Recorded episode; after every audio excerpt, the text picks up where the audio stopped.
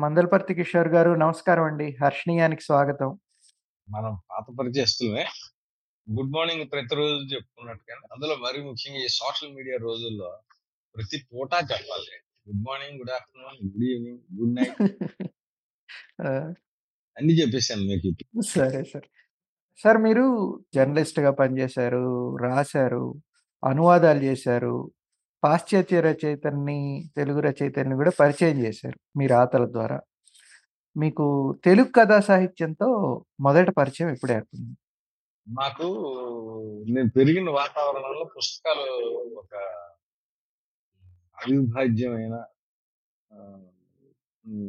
అస్తిత్వాలు ఉన్నాయి అవి. అందుకని నేను పెద్దగా ప్రయత్నం చేయలేదు.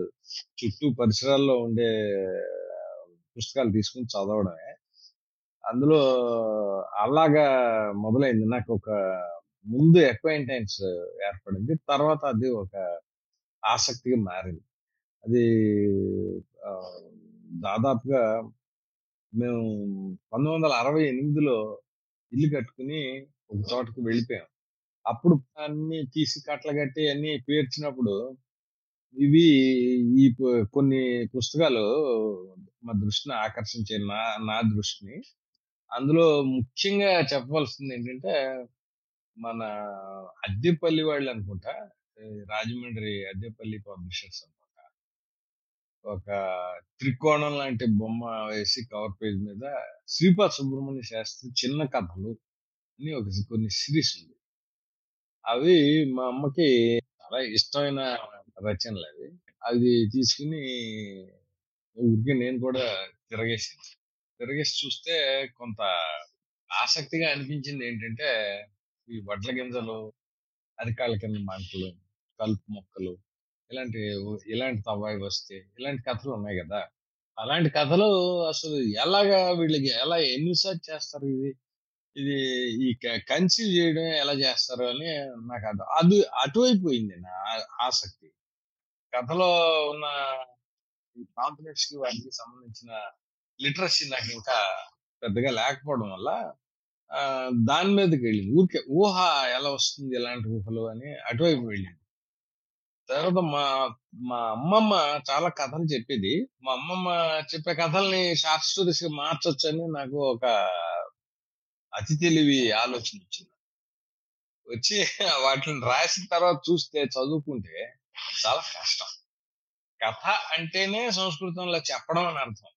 కథ చెప్పడం చెప్పడానికి వీలయ్యేది ప్రతిదీ రాయడానికి వీలు అది that was my first lesson from reading short stories. అందరికీ మన అందరికీ మనం షేర్ చేసే ఎక్స్‌పీరియన్సే. ఇప్పుడు మనం పెరిగే కొద్దీ మనకి యాక్సెస్ పెరుగుతుంది. ఫర్ ఎగ్జాంపుల్ చిన్న పిల్లల్ని లైబ్రరీస్‌లో రానివ్వరు. కాస్త ఒక 15 ఏళ్ళు అలా వయసు వచ్చిన దగ్గర నుంచి పుస్తకాలు ముట్టుకుంటే ఏమీ అనరు. ఆ లైబ్రరీస్ ఏమీ అనరు. మా మా ఊళ్ళో మంచి లైబ్రరీ ఉండేది. మేము ఆ పుస్తకాలు చదవడం, అలాగే పుస్తకాలు తీసుకోవడానికి వచ్చే మిత్రులతోటి వాటిని గురించి డిస్కస్ చేయడం. ఒకళ్ళు చదివిన పుస్తకం ఇంకొకళ్ళు ఎక్స్‌చేంజ్ చేసుకోవడం అలా చేసేవాళ్ళం. అలాగే హైదరాబాద్ వచ్చాను తర్వాత. హైదరాబాద్‌లో ఒక లైబ్రరీ తాళం చెవి ఇచ్చి రోజు వచ్చి నీ ఇష్టం వచ్చిన టైంలో త ఈ త తలుపు తీసి కూర్చో. సేపు కూర్చోడానికి వీలైతే అంతసేపు కూర్చో అని ఒక ఆయన నాకు ఆ తాళం చెవి ఇచ్చారు. అలా కూర్చున్నాడు అక్కడ కనిపించాయి మంచి మంచి కథల పుస్తకాలు. అవి చాలా చాలా రేర్ బుక్స్ కూడా ఉన్నాయి. అవి నార్ల చిరంజీవి గారు అని ఒక పెద్ద కవి ఉండేవాడు. షార్ట్ స్టోరీస్ రాసాడు ఆయన. తర్వాత కథలు రాసాడు. ఈ మన ఇవి కవిత్వం, పాటలు చాలా రాశాడు ఆయన స్ పర్సనల్ కలెక్షన్ నుంచి మొదలుపెట్టి త తర్వాత చాలా మంది దానికి యాడ్ చేస్తూ పోయారు. అందులో చాలా రేర్ బుక్స్ వాళ్ళందరూ పెద్ద పెద్ద రైటర్స్. వాళ్ళ వాళ్ళు చదివేవి వాళ్ళ చదివే పుస్తకాలకి యాక్సెస్ దొరికింది. అంటే ఒక రకంగా స్టెప్పింగ్ ఇంటూ దేర్ షూస్. అది as a reader. Not as a writer. ఈ రీడర్‌గానే వాళ్ళు ఏం చదువుతారో అవి నేను చూసే ఆ పుస్తకాలు నేను చూసే అవకాశం దొరికింది. అది ఒక మంచి అదొక షేరింగ్ అది. రెండోదేంటంటే దానివల్ల ఈ మన గ్రోత్ రేట్ వెలాసిటీ పెరుగుతుంది. అది తర్వాత దానివల్ల నాకేంటంటే చాలా తృప్తి అది ఒక మన అహం తృప్తి పడడం. అలాంటివి ఉంటాయి కదా అవన్నీ జరిగాయి. నేను బాగా అప్పట్లో బాగా ఎంజాయ్ చేశాను. టీనేజ్‌లో ఆ స్పృహ చాలా ఉంటుంది. చాలా హాయిగా, హ్యాపీగా గడిచిన టీనేజ్ ఆ రకంగా. తర్వాత పెద్ద పెద్ద పుస్తకాలు చదివే కొద్దీ ఇంకేంటంటే వాళ్ళ ముందు మనం ఎంత చిన్న పిగ్మీలం కాదు లిల్లీపుట్స్ అని తెలుసుకునే కొద్దీ కొంత ఇన్ఫీరియారిటీ కాంప్లెక్స్ వస్తుంది. అది ఈ 1925 మధ్యలో వస్తుంది. అది అది. తర్వాత తర్వాత భాసుడు చదివిన తర్వాత మా గురువుగారు నాకు ఆరు సంవత్సరాల సంస్కృతం నేర్పారు కానీ భాసుడు చెప్పమంటే చెప్పలేదు ఆయన. అది నేను తర్వాత సొంతంగా చదువుకోవడం వల్ల నేను చాలా బెనిఫిట్. అంటే షార్ట్ రైటర్స్ అందరూ చదవాలి భాసుడు. ఈ షార్ట్ రైటర్సే కాదు బహుశా అన్ని ఫార్మ్స్ ఆఫ్ రైటింగ్ చేసే వాళ్ళు కూడా చదవాలి. భాషుడు ముఖ్యంగా. భాషుడు విశిష్టత ఏంటంటే అతని రచనలు కాదు. అతని రచన దృక్పథం. అతనికి ఉదాహరణకి అతను మహాభారతం కథలో తీసుకుని కురుక్షేత్రం అవసరం లేదు అని అనిపించిన అతను ఇవ్వదలుచుకున్న మెసేజ్‌లో కురుక్షేత్రానికి ఏమి సిగ్నిఫికెన్స్ లేదు. ఆయన ఏం చేశాడంటే అసలు కురుక్షేత్ర యుద్ధం జరగలేదని రాసేసి రాసేసి పంచరాత్రం అని ఆయనది ఒక నాటకం అందులో లేదు. కురుక్షేత్ర యుద్ధం ప్రస్తావన ఉండదు. దాయాదుల మధ్యన ఇలాగే రాజ్యం పంపకాల మీద గొడవలు జరిగితే వాళ్ళు దాన్ని ఆహ్, సెటిల్ చేసుకుంటారు. అందుకని అసలు యుద్ధం జరగదు. ఐదు రాత్రులు ఆ చర్చలు జరగడం, ఐదు రాత్రులు అక్కడ ఆ వాళ్ళ మధ్యన జరిగిన అదే పంచరాత్రం కథ. ఆ కథ అయిన తర్వాత వాళ్ళలో ఒకడు దాన్ని దానికి ద్రోహం చేశాడు. డిచ్ చేశాడు. డిచ్ చేసి ఏది చేయబోతే రెండో వాడు అటాక్ చేసి చితకొట్టేసాడు. ఇంకా ఆయన మళ్ళీ ఊరుభంగ అని ఇంకొక ఇది రాశాడు. నా ఉద్దేశంలో ఏంటంటే రచయిత అనేవాడికి వాడి సా వాడి రచనా ప్రక్రియని ప్రయోజనం కోసం ఉపయోగించదలుచుకున్నాను ఇంకా మిగతావేవి అడ్డంకులు కావు, కాకూడదు. ఆ స్వాతంత్ర్యం ఉండాలి. ఆ స్వేచ్ఛ ఉండాలి. దాన్ని ఉపయోగించుకోవాలి.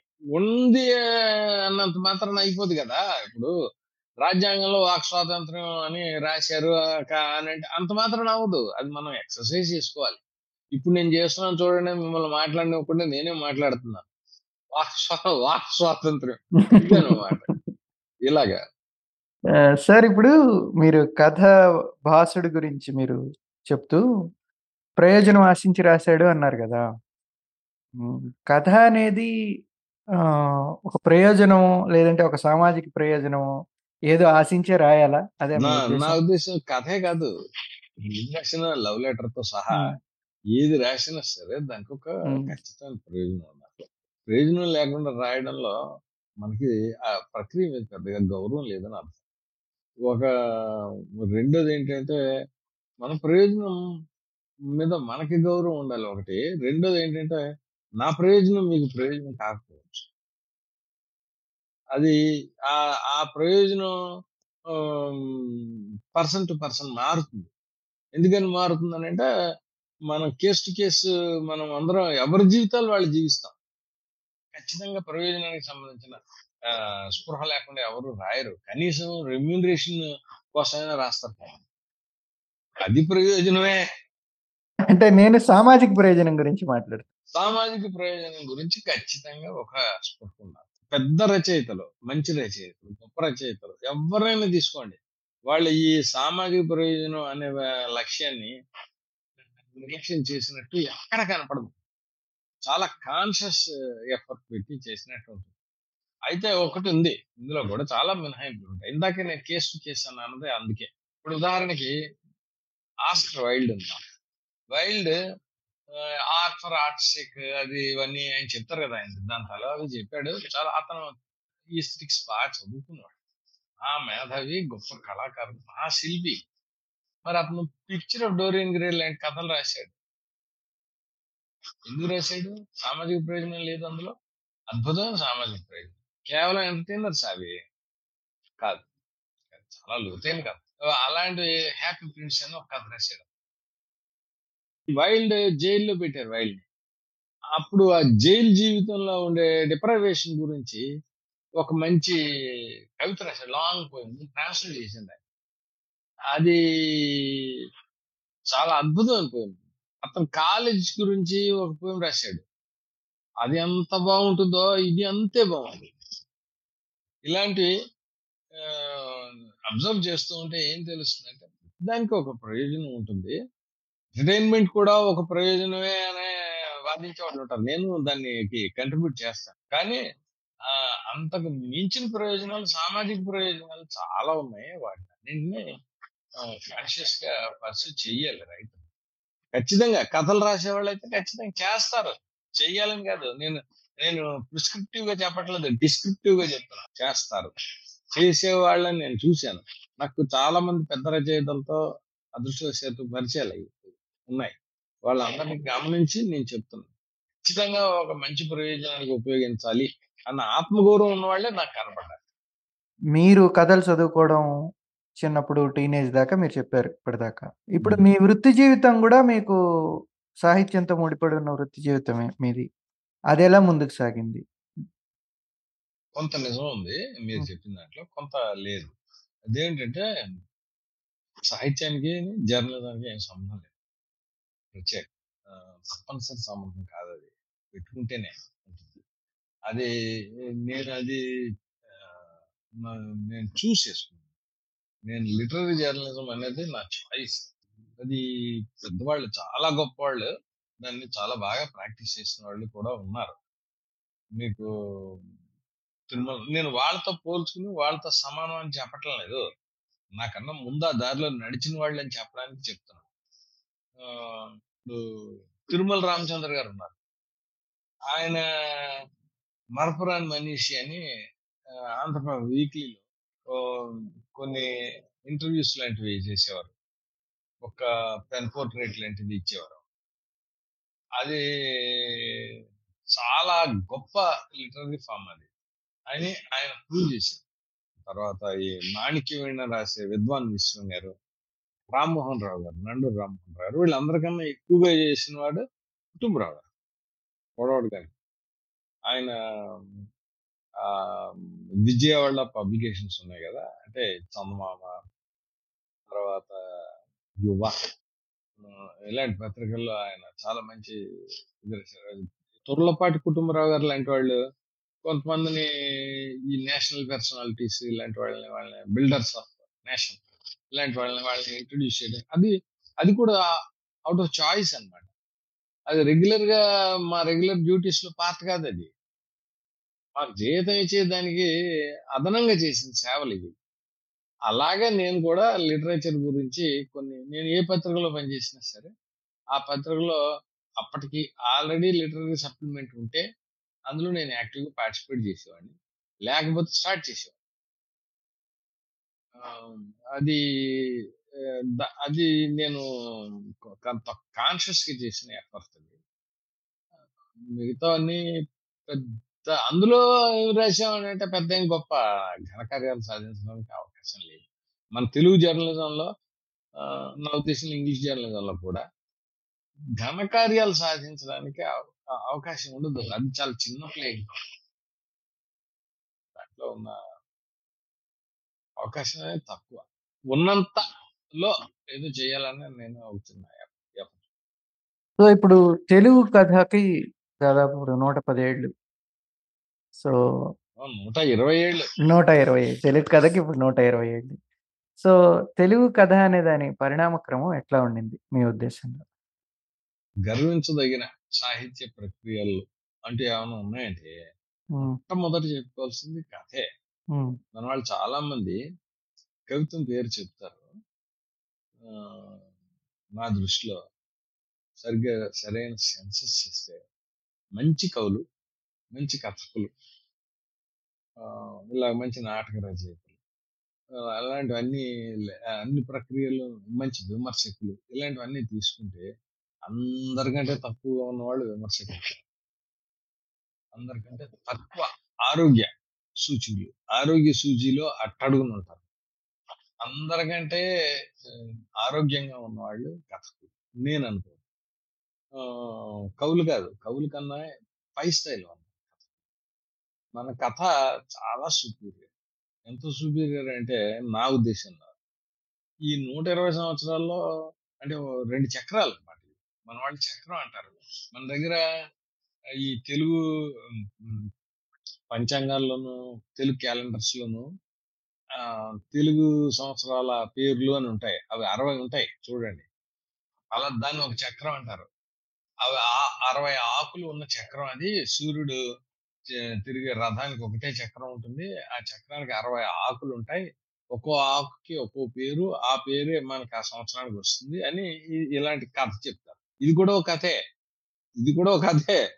ఇది ఇది ఇలాంటి అలాంటి రెండు చక్రాలు తిరిగాయి ఇప్పటికి.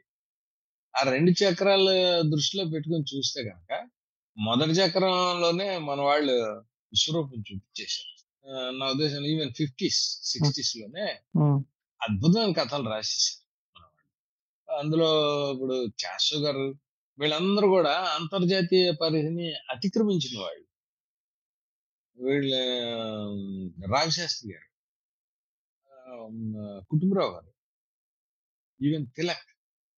తిలక్ గొప్ప కవిగా అందరూ నెత్తి పెట్టుకుని ఆ అమృతం కురిసిన రాత్రికి ఒకదాని మీద అమృతం కురిపిస్తున్నారు.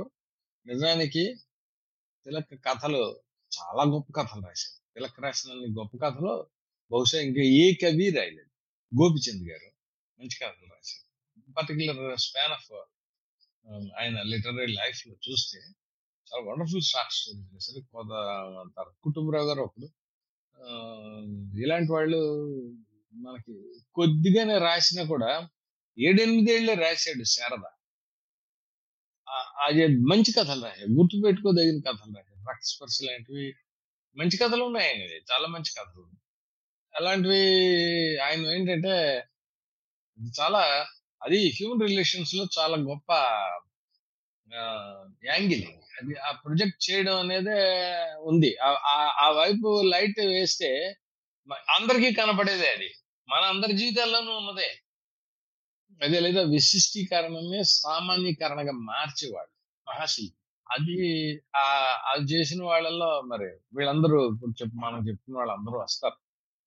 నా దృష్టిలో ఇప్పటికీ కూడా ఆ, మన తెలుగు రచయితల్లో మన ఆ, నిన్న మొన్నటి దాకా మనలో ఉన్న మనతోటే పెరిగిన సుబ్రహ్మణ్య గారు కానీ ఇప్పటికీ మనతో ఆ, అప్పుడప్పుడు మనం ఫోన్ చేస్తేనైనా మాట్లాడగలిగే పొజిషన్లో ఉన్న పతంజలి శాస్త్రి గారు కానీ మొదటి దాకా మనతోటే ఉన్న మన పతంజలి కానీ వీళ్ళందరూ చాలా అద్భుతమైన కథ సో మీలో చాలా మందికి ఎంతమందికి తెలుసో లేదో నేను ఇప్పుడు చెప్తున్నది ఒక మిత్ర ద్రోహం చేస్తున్నాను. కానీ నన్ను నా మిత్రుడు క్షమిస్తాడని ఆ ధైర్యంతో చేస్తున్నాను. తల్లా వజ్రు శివాజీ ఆయన చాలా మంచి కథ ఇప్పుడు. ఆయనకి ఆయన మనిషి ఒక మనిషి ఆయనలో ఒక విరాగి ఉన్నాడు. ఆ విరాయి ఆయన్ని ఆ, ఆయన క్రియేటివిటీని కూడా అర్థం పడ్డాడు. పీతరాగ భయక్రోధ అని అని- చెప్పాడు కానీ భగవద్గీతలో అన్నింటినీ అన్నింటి విషయంలోనే వీతరాగ రాగం పనికిరాదు. నా పర్సనల్ ఒపీనియన్. అయితే ఆయన నాకు గురువు లాంటి మిత్రుడే. ఆయన ఆయన- మీద కామెంట్ చేయట్లేదు నేను. క్షమించాలి. ఆయన గనక వింటే నన్ను క్షమిస్తారు. ఆయన వినకపోతే నేను అదృష్టం. మధురాంతకం రాజారాం గారు ఆ, తర్వాత కేతు విశ్వనాథ్ రెడ్డి. వాళ్ళిద్దరు కూడా చాలా మంచి కథలు రాశారు. చాలా మంచి కథలు. మీకు నామి సుబ్రహ్మణ్య నాయుడు ఆయన ఆయన కథలు ఒకటి కొన్ని మంచి కథలు. ఆయన నవలలు నిజంగా చాలా నాకు చాలా ఇష్టం. సుబ్రహ్మణ్య గారు కోస్తా జిల్లాల రాజారాం లాగా రాజారాం గారు రాయలసీమ జిల్లాల దక్షిణాంధ్ర జిల్లాల సుబ్రహ్మణ్య లాగాను నాకు కనపడతారు వీళ్ళందరూ దాటారు ఇంటర్నేషనల్ స్టాండర్డ్స్. ఇంటర్నేషనల్ స్టాండర్డ్ అంటే మీ ఉద్దేశం ఏంటి సార్? అంటే అంతర్జాతీయ స్థాయి అంటే ఏమిటి కథలో? అంటే ఈవేళ మనం అందరి కథల గురించి డిస్కస్ చేస్తున్నాం. ఎవరి గురించి కథలు ఎవరి కథల గురించి మనం డిస్కస్ చేస్తుంటాం? ఒక సీరియస్ షార్ట్ స్టోరీ రైటర్ అని అంటే గగల్ నుంచి మొదలుపెట్టి మనం అది అలా ఉంచండి. వాళ్ళ దగ్గర నుంచి మొదలుపెట్టి చాలా మంది అమెరికన్ రైటర్స్ గురించి మాట్లాడుతూ బ్రిటిష్ రైటర్స్ గురించి మాట్లాడుతుంటాం. అన్ని అవి వాళ్ళందరిలోనూ కామన్ లక్షణం ఒకటి ఉంటుంది. అదేంటంటే వాళ్ళు ఒక ఒక విశిష్టమైన విషయాన్ని సామాన్య జీవితానికి ఒక సామాన్యుడి జీవితంలో ఆ విశిష్టమైన లక్షణాన్ని వెతికి పట్టుకుని అది ఆ- విశిష్టత అనేది వేరే ఎక్కడ లేదు. అది ఒక వజ్రం లాంటిది అనుకోండి. వజ్రాల గనులోనే ఉంటుంది. బంగారం అయితే బంగారు గోల్డ్ ఫీల్డ్స్లోనే ఉంటుంది ఈ విశిష్టత మనిషిలో విశిష్టత అనేది మాత్రం అలా ఉండదు. అందరిలోనూ ఉంటుంది. దాన్ని చూడడం తెలియాలి. అందుకనే ఈ మనకి ఆ సామెత వచ్చింది. చాలా సామెతలు మనం ఫాలో అయితే వేరే ఫిలాసఫీ అక్కర్లేదు. ఇప్పుడు the beauty is in the beholder's eyes అన్నారు. అండ్ అది చూసేవాడిలోనే ఉంది. అది చూసేవాడి కళలో ఉంది ఆ అందం. నీలి అని ఒక కథ రాశారు కదా సుబ్రహ్మణ్య శర్మ గారు. దానికి ఒక ఇంటర్నేషనల్ అవార్డు కూడా తీసుకున్నారు కదా. దీని మీద రాసింది ఆ కథ. ఈ సామెత మీదే ఈ సామెతనే ఆయన కథగా రాశారు. అది అలాగా ఒక చాలా విశిష్టమైన లక్షణాలు సామాన్యుల్లో కూడా కనపడతాయి. అవి అవి వెతికి పట్టుకుని రాసిన వాళ్ళు ఉన్నారు కదా. అదొక జీవిత సత్యాలు కొన్ని ఉంటాయి. అలాంటివి చాలా కష్టం చెప్పడం. మన చాసు గారు చాలా అద్భుతమైన కథలు చెప్పారు అలాంటి అద్భుతమైన కథ. జగన్ స్వామి గారు అదో శిల్పం అని చెప్పి దాన్ని కుదింపు చేయడం తప్పు అది. అది. సాహిత్యం సాహిత్యమే. సాహిత్యం ఇంకో అలాంటి పేర్లు మన వాళ్ళు టెక్నిక్కి ఆ- మాట ఉపయోగిస్తున్నారు. టెక్నిక్కి పరిమితమైన విషయం కాదు. అంతకంటే విస్తృతమైనది.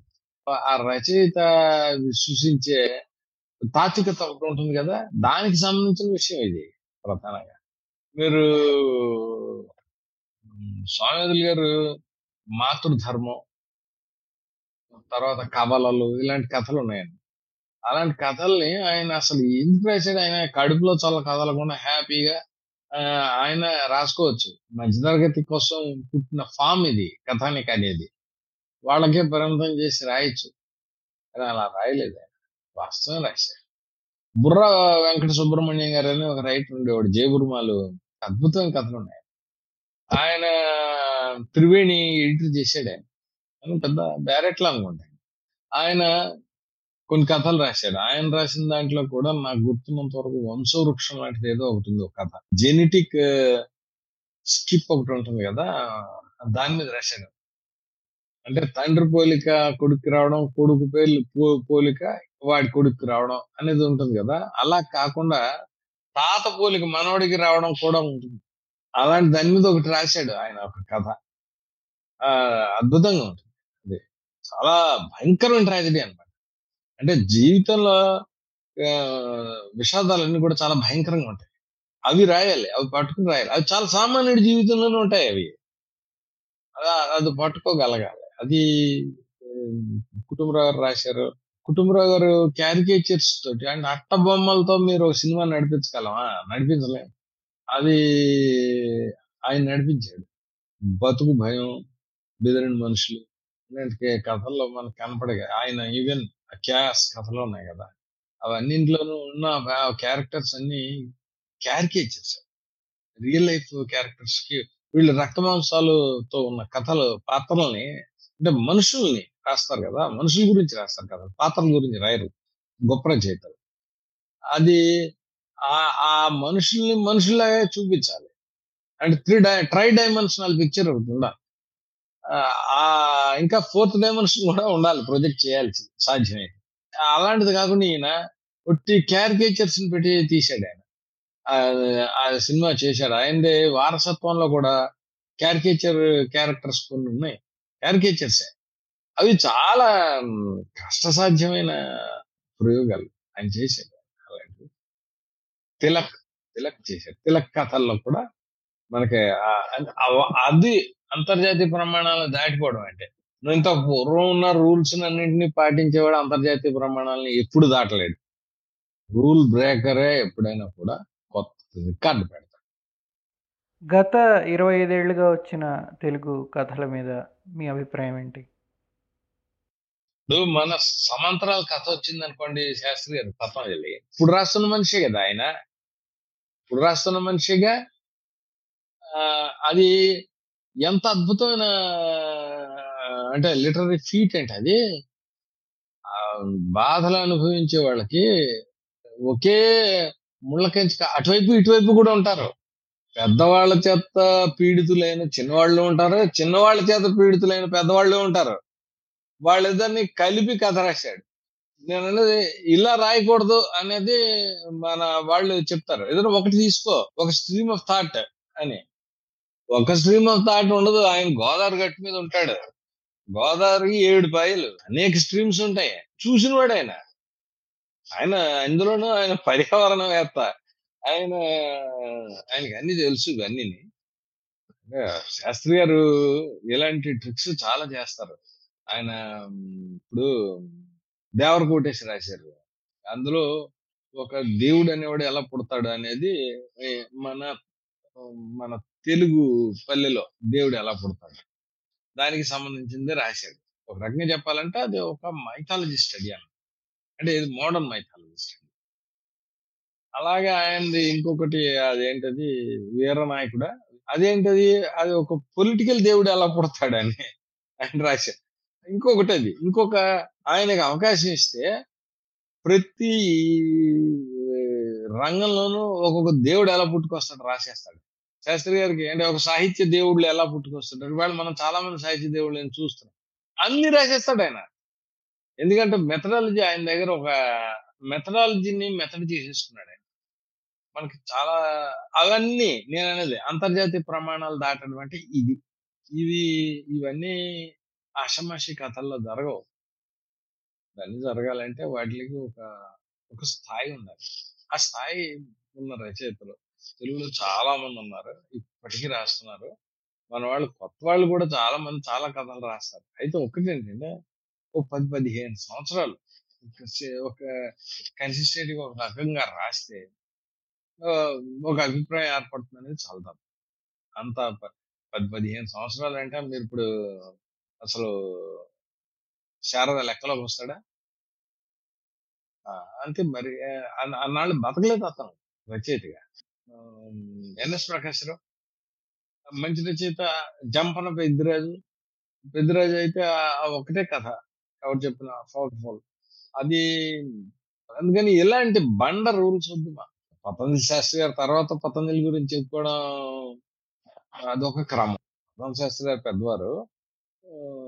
పతంజలి గారు చిన్నవాడే. నేను ఆయన మీద ఒక ఇండియా ఇన్ఫో డాట్ కామ్లో పతంజలి శాస్త్రి గారి కథలు అని ఆ పుస్తకం వచ్చినప్పుడు నేను దాన్ని రివ్యూ చేశాను. దేవ భాష అయిన సంస్కృతానికి ఒక్కడే పతంజలి కానీ మ- మనుషుల భాష అయిన తెలుగుకి మాత్రం ఇద్దరు పతంజలిలు ఉన్నారు. ఒకడు గోదావరి ఒడిన ముక్కు మూసుకుని తపస్సు చేస్తున్నాడు. రెండో వాడు గత్యంతరం లేక మూసి ఒడిన ముక్కు మూసుకునే బతికేస్తున్నాడు అని రాసి. అని పతంజలి ఏమయ్యా కథ రాస్తున్నా కేఎన్వై పతంజలి. ఏమండే? ఏంటి కిషోర్ గారు ఏంటి కథ రాస్తున్నారా మీరు? ఏమన్నా రివ్యూ రాస్తున్నారా?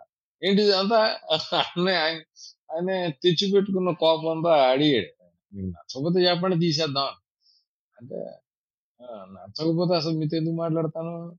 ఇగ్నోర్ చేసి ఊరుకుంటాను అన్నాడు. ఆయన ఆయన పతంజలి గారు చాలా కథ చోట్ల ఎక్కడో ఒక పుస్తకానికి కూడా ఆయన ముందు మాట రాస్తూ పెద్ద పతం పతంజలి గురించి చిన్న పతంజలి అని అలాంటిది ఏదో రాశాడు ఆయనే. గ్రేస్ఫుల్గా రాశాడు. అద- అదే అది అంచేత ఆయన గురించి ఈయన మా- మాట్లాడితే ఆయన తర్వాత ఈయన గురించి మాట్లాడితే అది అదంతా కన్ఫ్యూజ్ కావాల్సిన అవసరం లేదు. తర్వాత వచ్చేవాళ్ళు వాళ్ళిద్దరు ప్రతిభావంతులు. కంపారిజన్ అంతవరకే.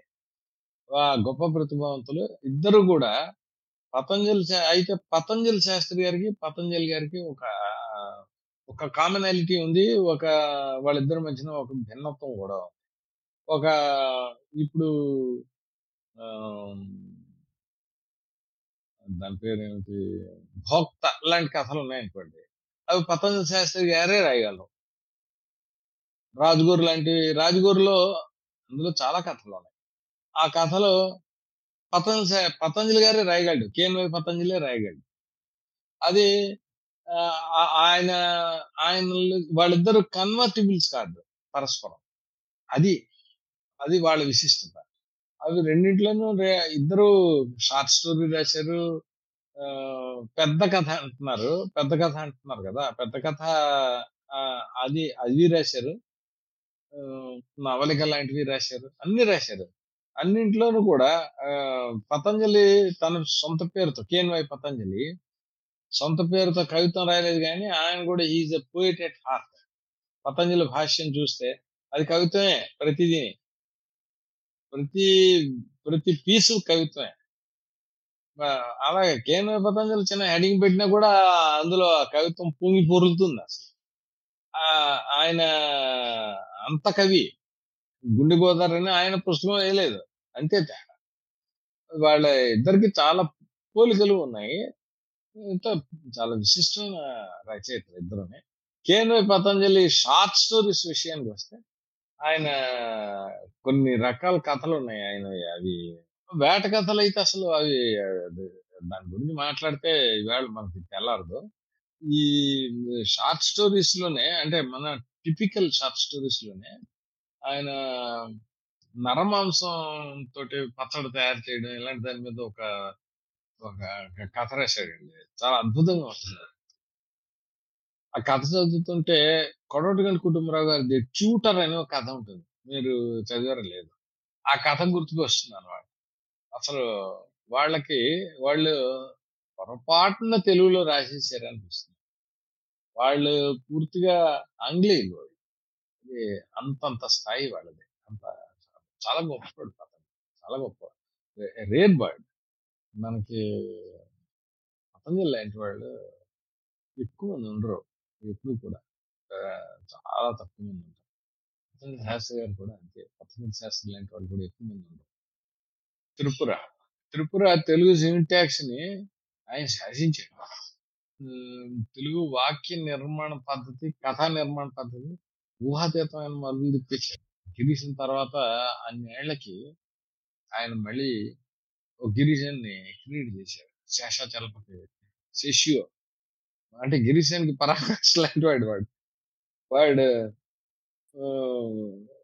సక్సెస్‌ఫుల్ గి పాము. వాడు వాడు చాలా కథల్లో వస్తాడు 'త్రిపుర' గారి కథలు వా వాడిని చూస్తుంటే అసలు వాడి ఎంత క్రూరుడు ఎంత అన్నీ ఉన్నాయి వాడిలో. అలాంటి మనిషిని ఆయన ఎలాగా ఊహించాడో కూడా చాలా కష్టం అన్నమాట.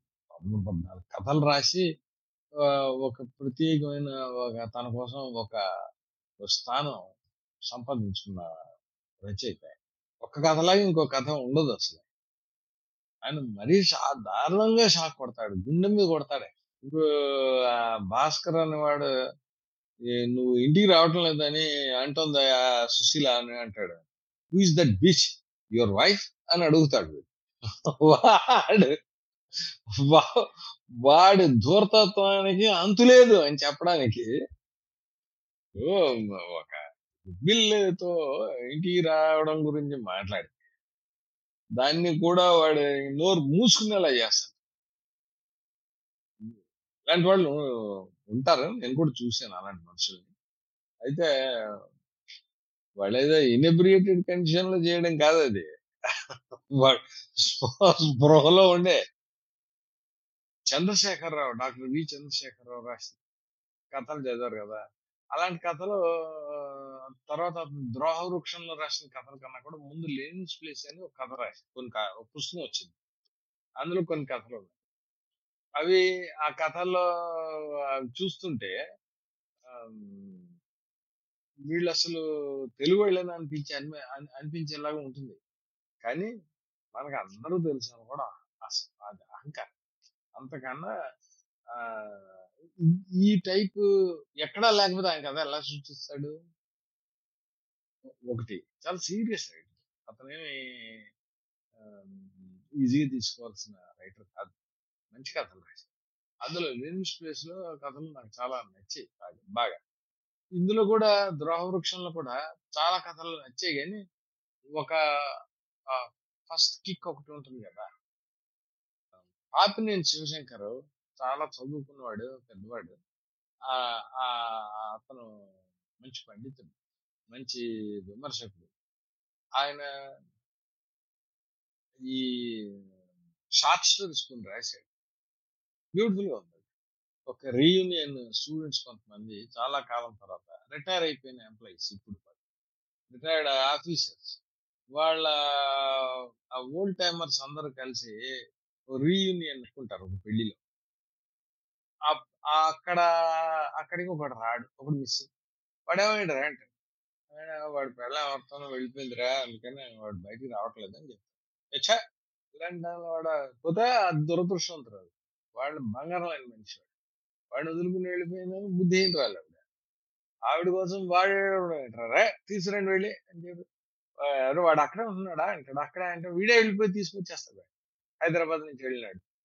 ఏ "ఏయ్! నోరు మీరా నువ్వు నువ్వు మాట్లాడుతున్నాడు. వద్దులేరా అందరూ పది ప్రశ్నలు వేస్తారు అది ఇది నోరు మీరా నేను చెప్తానులే సమాధానం రా అని చెప్పి తీసుకొస్తాను తీసుకొచ్చేస్తాను తీసుకొచ్చేసిన తర్వాత ఇంక వాళ్ళు అద్భుతంగా కాలక్షేపం చేస్తారు. ఆ ఆ రాత్రి వాళ్ళు ఆ పక్క ఊరులో ఎక్కడికో వెళ్తుంటారు. మధ్యలో ఒక చెరువు కనపడుతుంది. అందరూ బట్టలు ఇప్పేసి పూర్తిగా అందులో స్నానం చేయడం ఆ చెరువులో. పండు ఎన్నెల ఉంటుంది. అక్కడ స్నానం చేస్తారు. చిన్నప్పుడు ఇక్కడ దొంగతనంగా వచ్చి ఇక్కడ స్నానాలు చేసేవాళ్ళం కదరా అని అనుకుని మళ్ళీ స్నానం చేస్తారు. అలాగా హై స్కూల్ డేస్‌ని దే రీలీ వెళ్ళిపోతారు ఆ తర్వాత.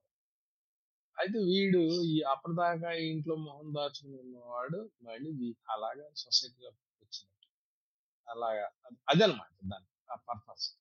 ఆ ఆ బ్రేక్ చేశారు ఆ వాల్‌ని. అది అది ఇక కథలాగా అంటే ఇంత ఇంత వాచింగ్ ఉండదు కదా! ఇంత వోకల్‌గా ఉండదు కథలో. అది అది చాలా మంచి కథ. చాలా మంచి కథ. చాలా బాగా రాసి అతను నాకంటే పెద్దవాడు. నేను కూడా అతనికి 70 ఏళ్ళు ఉంటాయేమో. ఆ ఆ ఆ రేంజ్‌లో అతను అలా అలా రాసినట్టు లేదు. ఒక కుర్రోడు ఎవడో ఒక యంగ్ రైటర్ రాసినట్టు అది కంటెంపరరీ. అది నేననేది. రైటర్ కంటెంపరరీగా ఉండాలి. సార్ ఇప్పుడు చివరిగా ఈ రోజున ఎవరైనా తెలుగు కథలు చదవడం మొదలుపెట్టాలి అనంటే, వాళ్ళు ముందుగా ఎవరెవరి కథలు చదవాలి? నాకిప్పుడు 65 ఏళ్ళు. మీరు నన్ను అడగకూడని ప్రశ్న అడిగారు అని నా కంప్లెయింట్. ఎవరు రాసాడనేది మీకు అనవసరం. ఏం రాసాడనేది చూడాలి. ఆ రాసింది ఏమన్నా రియల్ లైఫ్ అంటే కంటెంపరరీ ఉందా లేదా? కంటెంపరరీగా ఉన్నవి వంద సంవత్సరాల కిందటే డికెన్స్ రాసింది అయినా హ్యాపీగా చదువుకోండి ఈ చదువుకోవడంలో మనం ఎలాంటి ఇది తీసుకోవాలంటే ఇంకా మన రియల్ లైఫ్‌కి డే టు డే లైఫ్‌కి ఇది పనికొస్తే పనికిరాదు. ఇందులోంచి తీసుకోవడానికి ఏమైనా ఉందా లేదా? అంతే. మిగతా విషయాలన్నీ అనవసరం.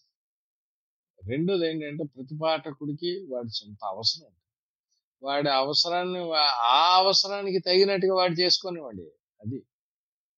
అది అలాగే ఉండాలి. ఇది అందరికీ సరిపోయే రెడీమేడ్ షర్ట్ కాదు సాహిత్యం అనేది. ఎవడికి వాడు కుట్టించుకోవాలి. వాడే కుట్టుకోవాలి నన్నడిగితే.